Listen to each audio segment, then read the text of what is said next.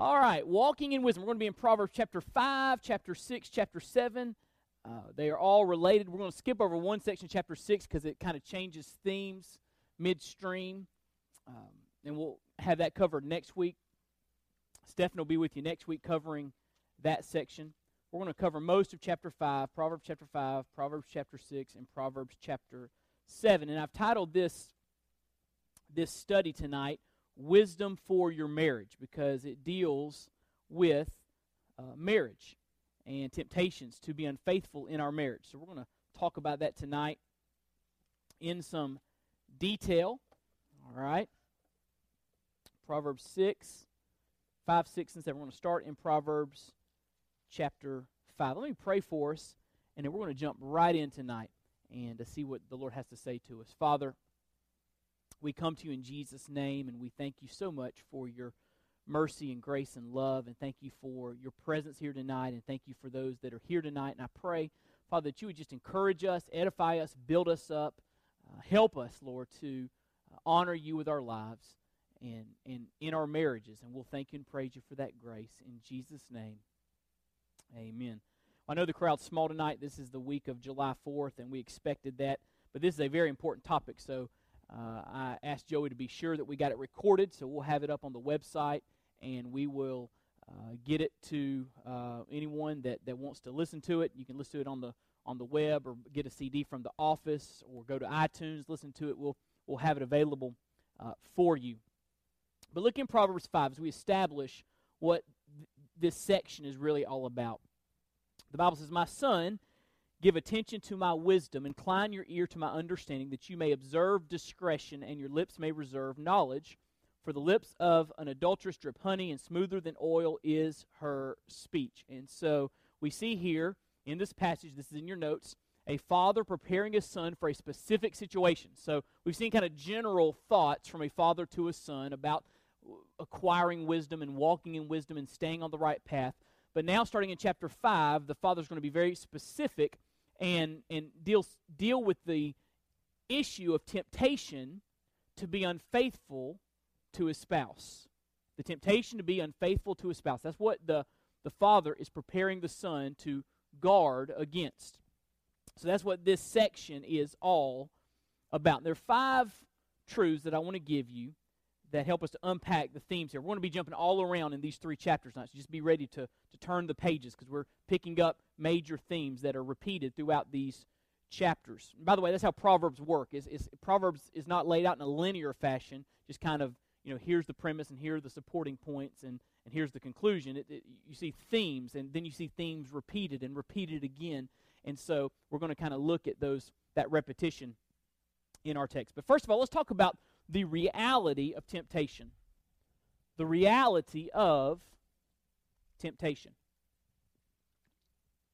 Verse 1 of chapter 5 My son, give attention to my wisdom, incline your ear to my understanding, that you may observe discretion and your lips may reserve knowledge. Why? Look what he says For the lips of an adulteress drip honey. So he's saying you need to acquire wisdom and knowledge, listen to my teaching, because of the real threat of an adulterous woman. Uh, we have some sheets there. Melvin, wave your hand. He's got some extra sheets if you're coming in late. Melvin, you got the extra sheets there? Uh, Melvin can get those to you. Or we got some in the back there. Okay, good.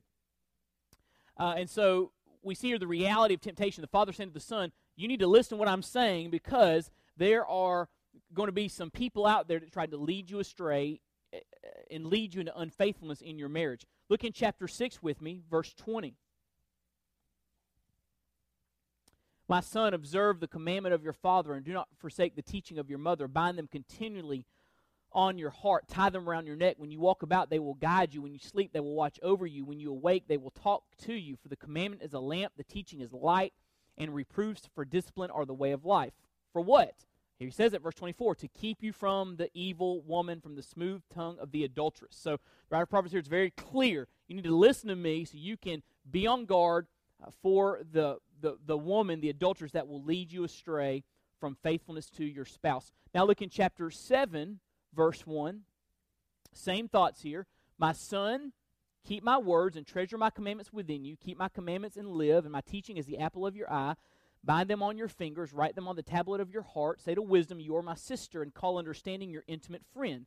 That they, here it is, may keep you from an adulteress, from the foreigner who flatters with her words. So, again, listen to what I have to say so that you will not be led astray by the adulteress. And so we see here the reality of temptation, the specific situation of temptation to be unfaithful to your spouse. And so here's the two things you need to understand as we think about the reality of temptation. First of all, temptation will come.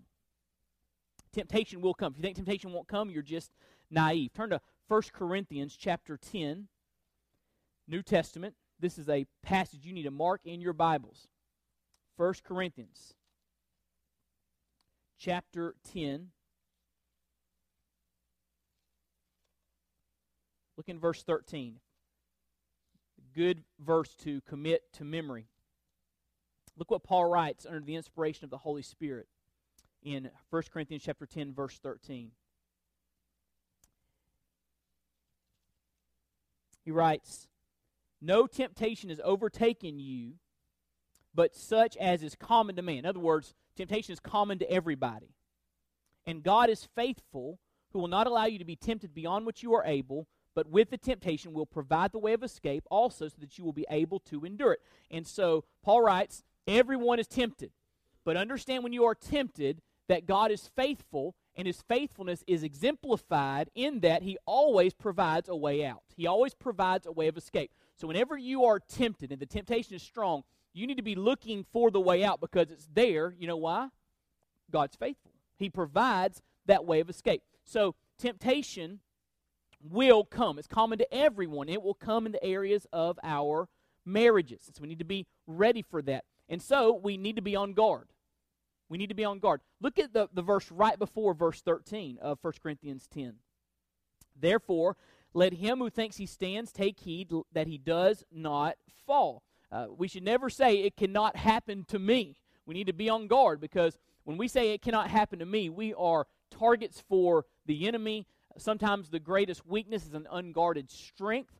And so we should be on guard, be aware of temptation in the areas of our marriages, and we should uh, watch our lives and watch our hearts and, and be on the lookout because temptation is sure to come. The reality of temptation. That's why back in Proverbs 5, the, the father is addressing the son. So he'll be on guard in this specific area of his life. The reality of temptation you know when when when two people get married and you know it's the wedding day and everyone's happy and everything's great and you know they they they fell in love and they found their their soulmate and all of that and, at that moment they would they would never think that couple would never think that infidelity could touch their marriage they would never think that in a in a million years and and if a couple like that's not careful as they live and the pressures of life come on them and they begin to just live in an unguarded way they, they, their marriage is wide open for the attacks of the enemy, the reality of temptation. Now, let's talk about the ways of the tempter. When temptation comes, specifically from someone, what does that temptation look like? We know that Satan is a tempter, but here we're going to see that Satan uses people to try to tempt you away in un, to uh, unfaithfulness. And so, what are the ways of the tempter? What does the Father tell the Son to look out for? So, look back in Proverbs 5. The first thing is flattering, persuasive words. Flattering, persuasive words. There in chapter 5 of Proverbs, verse 3, the Father says, For the lips of an adulteress drip honey, and smoother than oil is her speech. And so he's saying, Be careful because when someone tries to lead you astray, they're very likely going to be very, very smooth, and their speech is going to be very, uh, very flattering and persuasive. Her lips drip honey. N- notice what he says also in Proverbs chapter 6, verse 24. Same idea. Proverbs 6, verse 24. He said, I want to keep you from the evil woman, from the smooth tongue. Isn't that interesting? The smooth tongue of the adulteress. Then look in chapter 7, verse 5. He says that they may keep you from an adulteress, from the foreigner who flatters with what? Her words. And then look with me in verse 21. with her many persuasions, she entices him. With her flattering lips, she seduces him. And so we see one of the primary tools of an adulterous person when trying to lead you into infidelity is speech. Lips that drip honey. This can be true with, with women that are trying to lead uh, men astray and, and, and, and, and, and men that are trying to lead women astray. Those that are trying to seduce someone into infidelity uh, will come with smooth, flattering speech. And that's why it's so insidious. That's why it's so dangerous. You know, you, you've heard me say before that no one wakes up in the morning and says, I'm going to commit adultery today. That's not how it works. It happens over time, and you make small compromise after small compromise, and before you know it, you're trying to bump into that person. Before you know it, you're eating lunch with that person. Before you know it, you're alone with that person, and and and and infidelity happens. And so it often happens with someone flattering with their words. You're so great. Your your spouse doesn't appreciate you if you know you, you're you're you're you're just a wonderful person and blah, da, da, da, and flattering with words. Their their lips dripping with honey. So we need to be careful of folks that that flatter us and persuade us in the wrong direction. Those are the ways of the tempter. Also, sensuality. Sensuality is a tool that the tempter will use. Look in chapter 6, verse 25. Chapter 6, verse 25. The Bible says, Do not desire her beauty in your heart. So, so he's saying she's going to try to seduce you with her physical attractiveness. Look what it says. Nor let her catch you with her eyelids. Don't let her, don't let her ca- catch you with her eyelids. Uh, seducing looks, uh, sensual looks. Look over in chapter 7, verse 10. It's talking about the, the young man. We'll talk a lot about this young man in a moment because the Bible says he lacks sense. But look what it says in verse 10 Behold, a woman comes to meet him, dressed as a harlot in cunning of heart. So she's dressed in a certain uh, seductive and suggestive way. She is boisterous, rebellious. Her feet do not remain at home. She is now in the streets, now in the squares, lurks by every corner. She seizes him and kisses him with a brazen face. She says to him. So this is physical seduction. She's trying to seduce him to do the wrong thing, and she's using her sensuality to lure this man away from faithfulness to his spouse. And so we've got to be careful of, of the of the, the tempter or the temptress that would use physical seduction to try to lure folks away. By the way, this is why I, I warn folks about about gyms, about going to gyms by yourself, and you're there with a bunch of other men and women, and, and the nature of gyms are people don't wear a lot of clothes at gyms. And, and, and, and there can be something sensual happening in that environment. And people say, Wade, you're silly. Well, you haven't sat in my chair and heard all the stories I've heard. And, and I'm, just, I'm just telling you. I'm just telling you. Gyms are a meat market. They are. I'm just telling you. And so if you're in a gym, that's fine, but go with your spouse or go with someone of the of the same sex as a friend that, that can be uh, that can watch your back. That makes sense?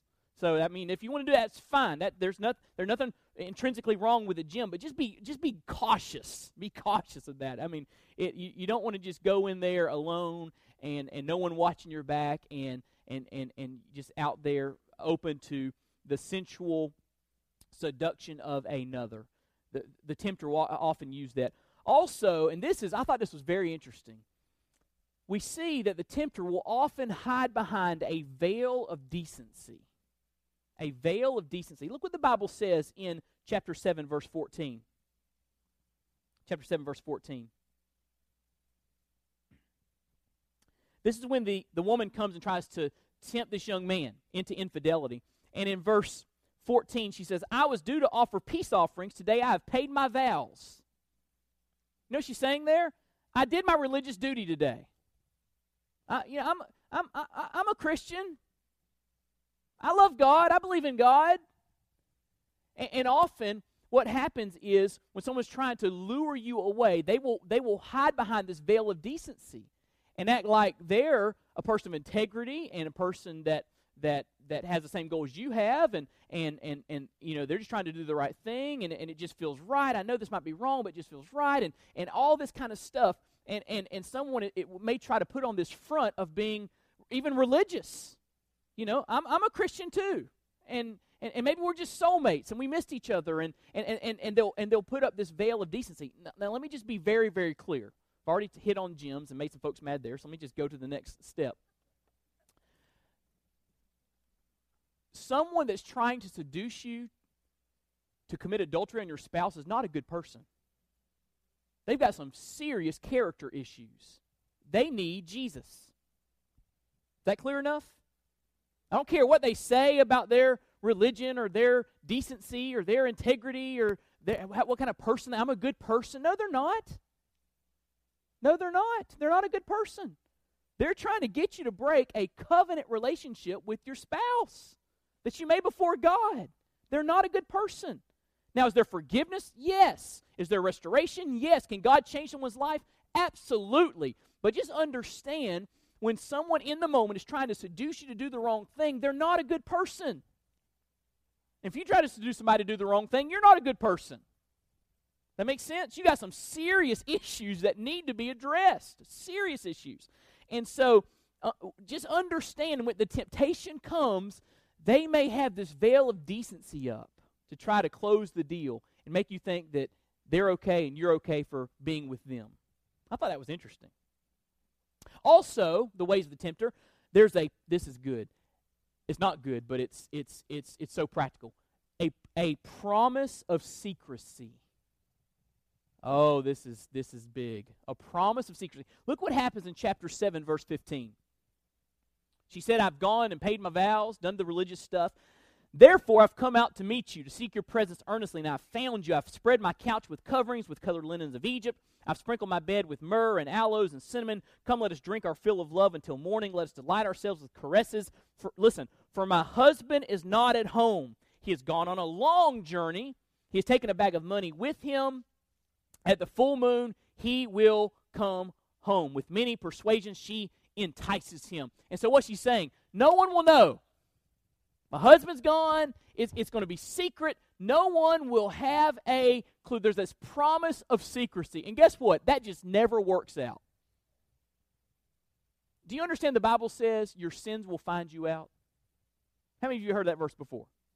Your sins will find you out. There is, there is no such thing as secrecy. There really, and I'm going to show you why in a minute. There is no such thing as secrecy. And so, if you think you're going to commit adultery and get away with it, you are fooling yourself. You're living a lie. You really are. And that's what, that's what he's saying here. This woman's trying to seduce you, persuade you. There's this promise of secrecy, but that ne- the secrecy never works out. I'm just telling you, it never works out. David thought he got away with it, didn't he? But he didn't. So that's the reality of temptation, the ways of the tempter. That's, that's the, the, the tools they will use. But let's talk uh, a more p- positive aspect about how you escape from that temptation. Okay, Wade, it, temptation is real. There really are people out there that will try to lead me down the wrong path. I need to be on guard, I need to be ready. How do I escape when that temptation comes? What does that look like? Well, first of all, you got to walk in wisdom. Walk in wisdom. Look in chapter 5, verse 1. My son, give attention to my wisdom Incline your ear to my understanding. This is verse 1. That you may observe discretion. Your lips may reserve knowledge. For the lips of adulterers drip honey. So notice the connection there. You need wisdom to prepare you for the temptation from the adulterous woman. You got to walk in wisdom to avoid that. Now look in chapter 6 chapter 6 verse 20 my son observe the commandment of your father. Do not forsake the teaching of your mother. Bind them continually on your heart. Tie them around your neck. When you walk about they will guide you. When you sleep they will watch over you. When you awake they will talk to you. For the commandment of god the commandment is a lamp and the teaching a light. Reproofs for discipline are the way of life to keep you from the evil woman.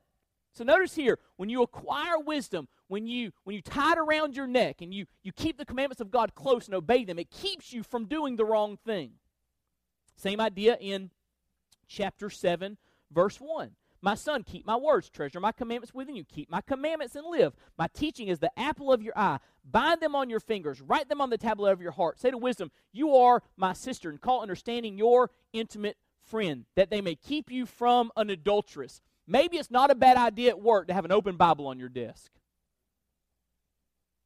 You think about that? Just say, Hey, I'm a person of the book.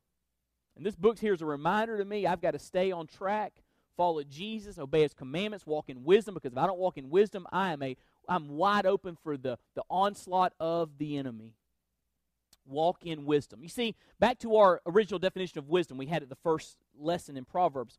Wisdom is insight into life revealed by God that should be acquired and acted upon. That's our definition of wisdom. Insight into life revealed by God that should be acquired and acted upon. So if you have that wisdom that comes from God, it's going to protect you because where does wisdom come from? Look in the next sentence. If you fear God, remember the Bible says the beginning of wisdom is the fear of the Lord. If you fear God and stay in His Word, His wisdom will protect you from making foolish decisions. Look in chapter 7, verse 24.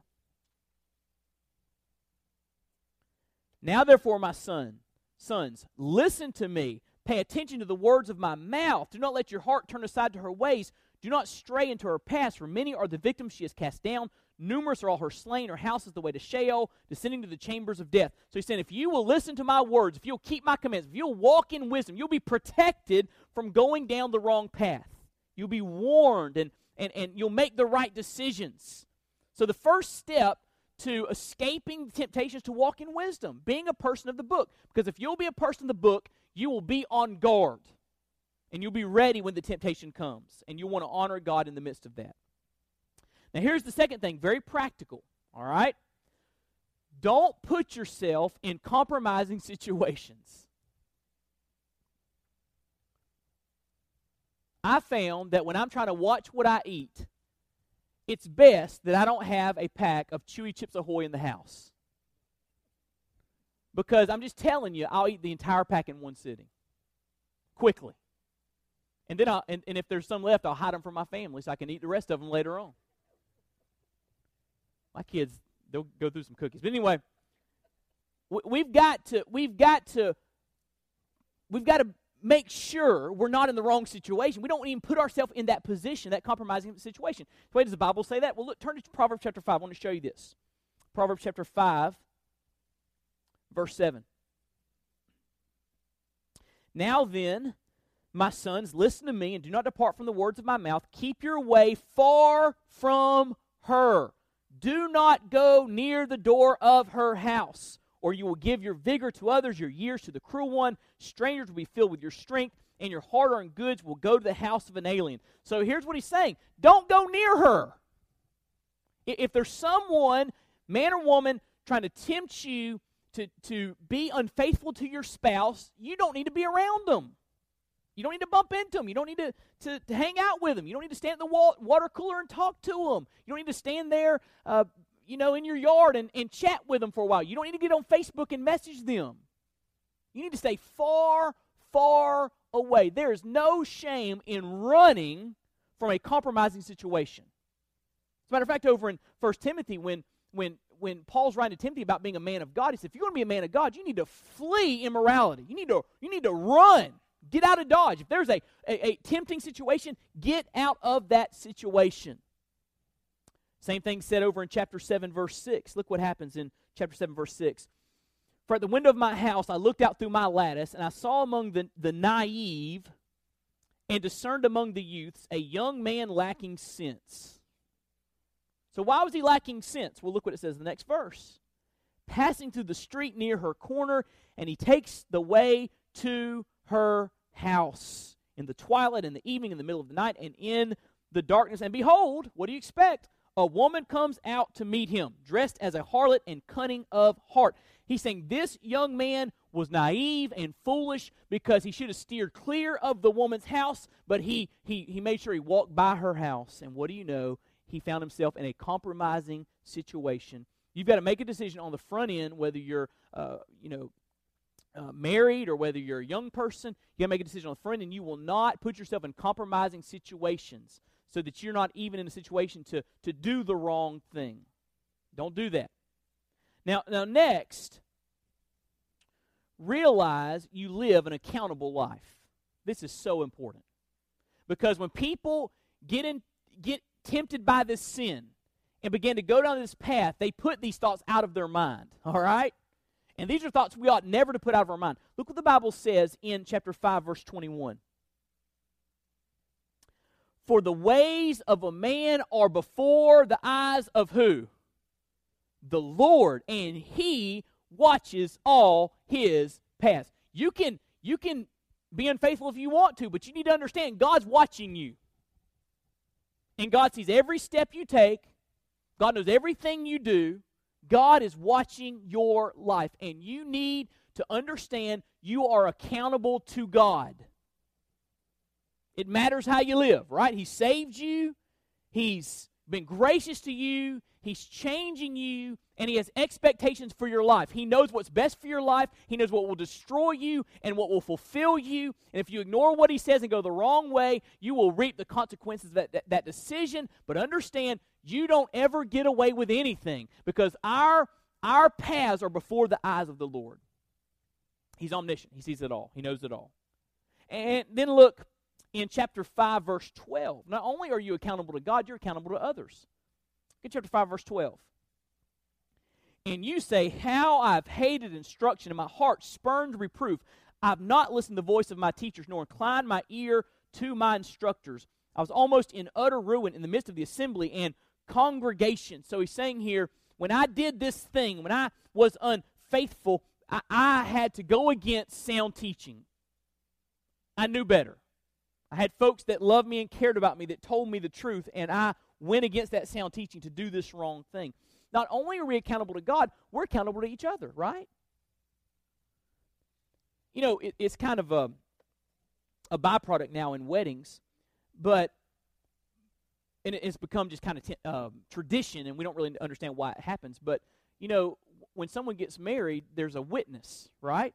Two witnesses. They have to actually, still in Mississippi, have to sign the marriage license as a witness to the marriage, as if to say, we saw what you said. We heard what you said. We were there when the covenant was entered into. And so we're a witness that this happened. So if you're going to be unfaithful, you've got to go against those who know what you did, the decision you made, and have warned you to go in the right direction. So we need to live an accountable life, understand we're accountable to God, we're accountable to each other, and, and open ourselves up to that accountability. I heard this years ago, and it's, it's always stuck with me. Um, Chuck Swindoll did some research of, of pastors that had fallen into immorality. And he did some interviews with these guys because he said he's, I started to look around and I started to see some folks that I knew well that were I was in seminary with, people that I was friends with in the ministry, and I began to see people just just bite the dust and fall by the wayside. So I did interviews and talked to them and wanted to hear what was going on. And he said, with every situation, every minister that fell into immorality, he said, I found two common themes. Number one, they had stopped having devotional time with the Lord. They'd stopped spending time in the Word and time in prayer. And so what happens when that happen, when, when you start stop spending time with the Lord, you you you you forget you're accountable to the Lord, right? Second thing was they had no accountability in their life with another person. No one that could ask them hard questions, speak into their life.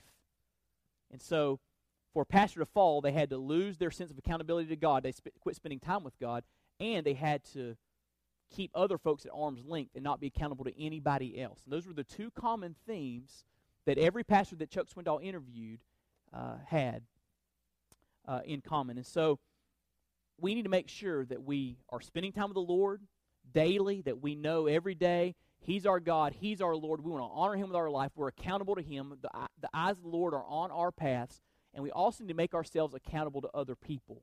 Have some folks in our life that can speak truth into our life. They see some issues, they can, they can tell us, they have the permission to tell us, and, and they can ask us really hard questions. Uh, every Thursday morning, I have a pastor friend and we meet together and we ask each other some tough questions about our viewing habits, about our financial integrity, about how we're treating our, our spouse and our kids. And, and we ask each other some really, really, really direct questions. And the last question we ask is Have you been completely honest with me? You got to say yes or no. And if you say no, you got to go back and tell them what you were not dishonest about. And that's a tough time, but it's an important time because it reminds me every week not only am I accountable to God, I have some accountability built into my life with other folks that care about me. All right? And so if you don't have a relationship like that or, or a group like that, I want to encourage you to, to pray about that and, and ask God to show you who a good accountability partner may be. And then I can put you onto some resources, some questions that are great accountability questions to ask in that context. So realize you live an accountable life. That's the way to escape from this temptation. And here's the, the last thing and the most important thing in terms of practically staying away from this temptation. Enjoy the blessings of intimacy with your spouse. The best defense is a good offense, right? So make sure that you have a strong uh, relationship, romantic relationship with your spouse. Turn back to Proverbs 5 with me. Verse 15. Drink water from your own cistern, fresh water from your own well. Should, you, should your springs be dispersed abroad, streams of water in the streets, let them be yours alone, it says, and not for strangers with you. Let your fountain be blessed. Rejoice in the wife of your youth. Uh, verse 19 says, Be exhilarated always with her love. So we need to we need to enjoy our spouse and enjoy the blessings of intimacy with our spouse. Turn to 1 Corinthians with me, chapter 7. I want to show you this in the New Testament.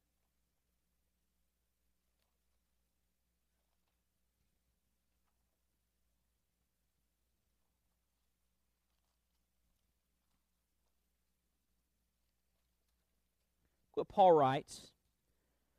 1 Corinthians chapter 7, verse 2. Because of immoralities, each man is to have his own wife, and each woman is to have her own husband. The husband must fulfill his duty to his wife. This is talking of intimacy. And likewise, also the wife to her husband. The wife does not have authority over her own body, but the husband does. And likewise, also the husband does not have authority over his own body, but the wife does.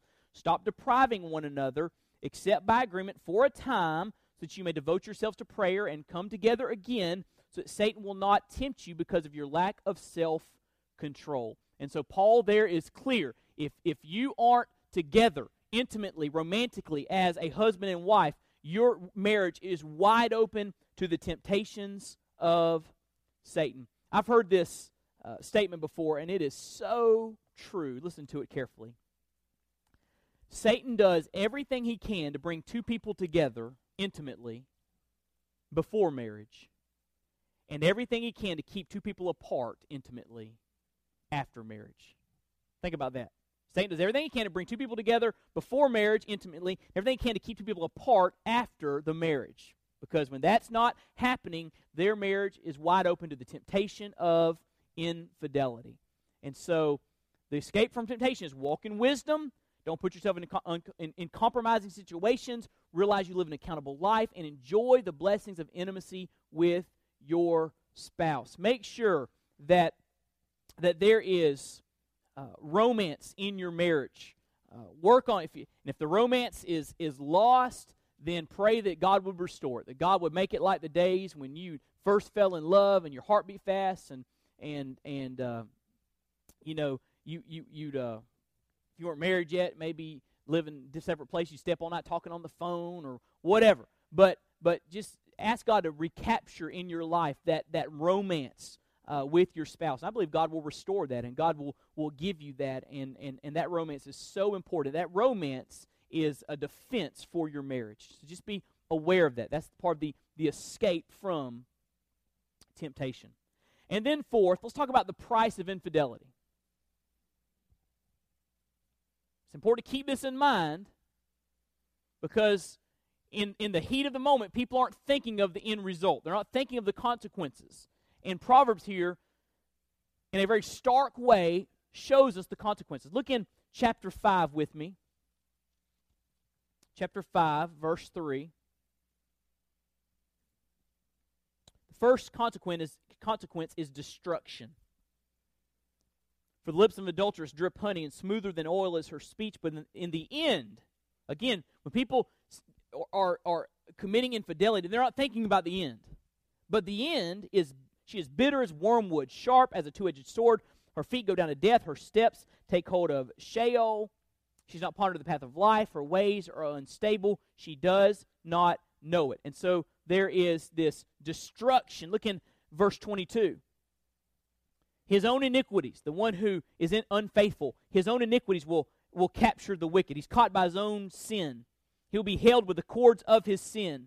He will die for lack of instruction. In his greatness of his folly, he will go astray. Look in chapter 6, verse 26. We're talking about destruction here. For on account of a harlot, one is reduced to a loaf of bread. An adulteress hunts for the precious life. Can a man, listen to this. Can a man take fire in his bosom and his clothes not be burned? Can a man walk on hot coals and his feet not be scorched? In other words, there are consequences for unfaithfulness. So is the one who goes into his neighbor's wife. Whoever touches her will not go unpunished. Men do not despise a thief if he steals to satisfy himself when he is hungry, but when he is found, he must repay sevenfold. He must give all the substance of his house. The one who commits adultery, listen, with a woman is lacking sense. He who would destroy himself does it. Pretty clear, right? The, the outcome of infidelity, the price of infidelity is destruction. And that may look different ways in different people's lives, but I'm just telling you, infidelity destroys lives, destroys marriages, destroys families, destroys children's hopes and dreams. It is destructive, and Satan loves to wield this temptation to lead people to destruction. There are also physical consequences. Look in chapter 5, verse 11. You groan at your final end, and your flesh and your body are consumed. So there, there could be some physical uh, consequences for infidelity. And I won't go into all that tonight, but but you can you can think through what those physical consequences might be. And then there's public shame. Public shame. Look in chapter 5 verse 14. The one who committed this this this act says, "I was almost in utter ruin in the midst of the assembly and the congregation." So what I did was known to everyone. There was public shame. Look in chapter 6 verse 32. The one who commits adultery with a woman is lacking sense. He who would destroy himself does it. Listen to this wounds and disgrace he will find, and his reproach will not be blotted out. Pretty clear, right? That there's this public shame and, and public disgrace. Uh, now, some people try to get around this one. Well, you know, I'm going to do what makes me happy. I'm going to do what I want to do. I don't care what other people think. I'm going to just do my thing and, and, and they think they've kind of gotten around the whole public disgrace and public shame. But I, I just want you to know that, that the weight of shame and disgrace eventually will take its toll. And, and, and someone that is, has, has, has entered into this act and is unrepentant and going their own direction, I'm just telling you, there's people they don't want to run into at Walmart or Kroger because of their shame and their disgrace. Listen, I don't want to have to go to Kroger and run if I see somebody coming down the aisle. Do you? What a, that's what a what an awful way to live. But there are people that because of their unrepentant actions are are shamed and disgraced for other people even to see them. And so public shame is the real price of infidelity. And then here's a really practical one jealousy and rage from the other person's spouse. And and Proverbs warns us about this. Proverbs chapter 6 verse 34 for jealousy enrages a man, for he will not spare in the day of vengeance. He will not accept any ransom, nor will he be satisfied, though you give uh, many gifts. And so, just a very practical aspect is jealousy and rage from the other person's spouse, which also can lead to public disgrace. You never know when that, that spouse will come and confront you or try to ruin you or shame you or embarrass you or destroy you. Jealousy and rage from the other person's spouse is a very real price, consequence of infidelity. So let me just tell you if, if you if you come to me, if you ever come to me and say, Wade, uh, infidelity has touched our marriage, um, I'm going to tell you some things I'll say to you in a few minutes. But one, the first thing I want to say to you is this. Um, maybe not the first thing, but I'm going to say it in our first time together. there are going to be consequences for what you've done. There's forgiveness in Christ. He can wash it away. He can restore you, set you in a, in a, on a new path. But you need to understand consequences are coming. And God will help you with the consequences. He really will. He'll help you walk through all that and process that and, and stay fixed on Jesus during that. But you need to understand consequences are coming. It's just it's just the, the reality of God's word and the reality of the situation. That's why we need to always keep the end in mind.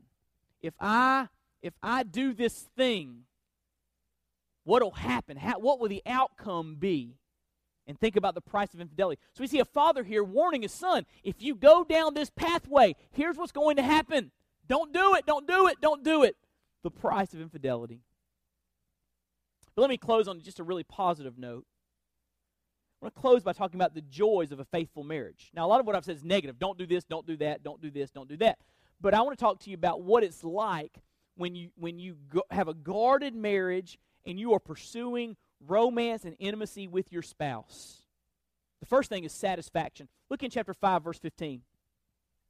Drink water from your own cistern and fresh water from your own well. And so fresh water is that which satisfies. It's good water. It's not bad water, it's good water. And so if you if if you will drink water from your own well, in other words, stay faithful to your spouse, have romance and intimacy with your spouse, then there's satisfaction that there's there's there's real lasting satisfaction. I'm telling you, infidelity, sin, none of that satisfies. None of that satisfies. You know how I know that? The the statistics say that when people step out of the marriage and they they they leave their spouse for somebody else, they're twice as likely to get divorced to that next person. Which, by the way, if someone will cheat with you, what makes you think they won't cheat on you? Right? And if you cheated with them, how can they trust you? Scoundrel? Right? And so there is a satisfaction in just romance with your, your wife. It's it's it's it's a gift from God. It's legal in God's eyes. It's a wonderful, wonderful thing. Satisfaction. The next thing is security. Chapter 5, verse 16. Should your springs be dispersed abroad, streams of water in the streets, let them be yours alone and not for strangers with you.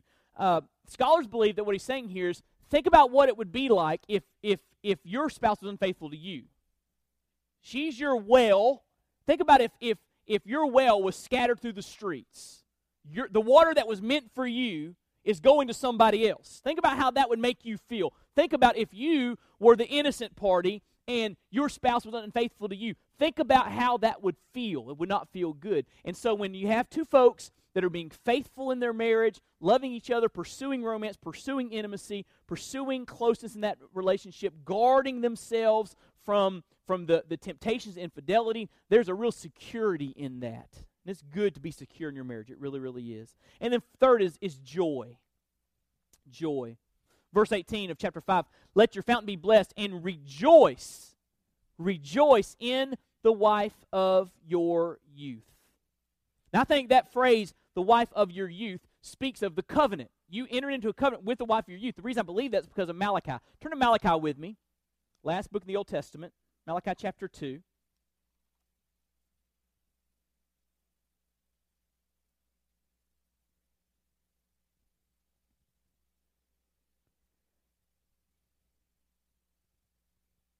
Verse 13. Malachi chapter 2, verse 13. This is another thing you do. The Lord's addressing the people of Israel. You cover the altar of the Lord with tears, with weeping, and with groaning, because he no longer regards the offering or accepts it with favor from your hand. In other words, God is being distant to them in their worship. Yet you say, For what reason? Here it is because the Lord has been a witness between you and the wife of your youth. Same phrase. Against whom you have dealt treacherously, though she is your companion and your wife by covenant. So I think when he mentions this wife of your youth, he's talking about the one you entered into a covenant with. You need to be faithful to her. And when you are, back in Proverbs chapter 5, you can rejoice in the wife of your youth. You can have joy in that relationship. And, and there is great, great happiness that comes from that relationship. You know, I, I've heard people say this before. Well, I just want to be happy. You want to be happy? Pursue the wife of your youth, the one you're married to now. Pursue her. Fall in love with her all over again. That'll make you happy. The other will never satisfy, will destroy you. So, joy. And then last is romance. It says in verse 19, be exhilarated always with her love. And so romance is a is one of the joys of a faithful marriage. I said this on Sunday. I said that God has designed sexual intimacy uh, as a gift to be enjoyed in the boundaries of marriage between one man and one woman. Right? It's a gift. So, so this idea of intimacy between a man and woman is a gift from God. He means it to be enjoyed. It's His idea. So it's not some something we should never talk about or something we should never think about. It's a good thing in the right context, in the boundaries of marriage between a man and a woman. So romance is a real joy of a faithful marriage. Listen to this quote. It comes from Ray Ortlund Jr. And it's a, it's a really clear picture of what I just said. Intimacy, sexual intimacy, is like fire. In the fireplace, it keeps us warm. Outside of the fireplace, it burns the house down. And what Proverbs 5 is saying, keep the fire in the marital fireplace and stoke that fire as hot as you can. That's what he's saying. Enjoy it in the context of, of, of marriage. It's a good thing, a wonderful thing. Uh, pursue that romance, pursue that intimacy. It's a good thing. But when it gets out of the fireplace, when it gets out of the boundaries in the context of marriage, I'm telling you, in, in this sexual things are like a, a, a raging fire that destroys. And so we need to focus on the joys of a faithful marriage. Again, the best defense is a good offense. Those are just some thoughts about wisdom for your marriage. Now, I want to close by saying this. We all have fallen short of the glory of God, right? We've all blown it. Now, some people in the life of, of our church undoubtedly have fallen in this area. They've been unfaithful and, and done the wrong thing. You say, Well, I never have. Well, you know what Jesus said in the Sermon on the Mount?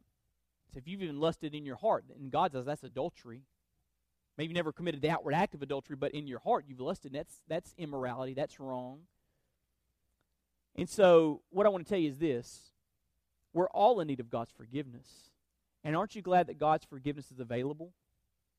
I mean, even David. I mean, adultery and murder. I mean, it, that was ugly. He was a man after God's own heart. And I'm telling you, he went down some very dark roads. And yet, Psalm 51 records he repented. He said, God, created me a clean heart, O God. Restore to me the joy of my salvation. And, and the Lord did that for him. The Lord graciously restored him when he repented. I think that's what David was probably talking about in Psalm 23 when he said, You restore my soul. You pick me up, and put me back on my feet. And so it, it's just important to say when I when I preach a message like this, when I teach a scripture like this, and say some very hard and direct things, it's important to say that that God is a God of forgiveness and grace and the God of a fresh start. And so here's the deal: if, if there's things in your past that you're not proud of, it's under the blood of Christ. If you've repented of it and given it to Jesus, He washes it away with His sins. Can I get an amen? And He He He holds it against you no longer. He's not going to bring it up against you. As a matter of fact, the Bible says he cast those sins into a sea of forgetfulness. So if he's forgotten about it, it's time for you to get past it too. Right? But now that you've been forgiven, you've been restored, now's the time to say, it'll never happen again.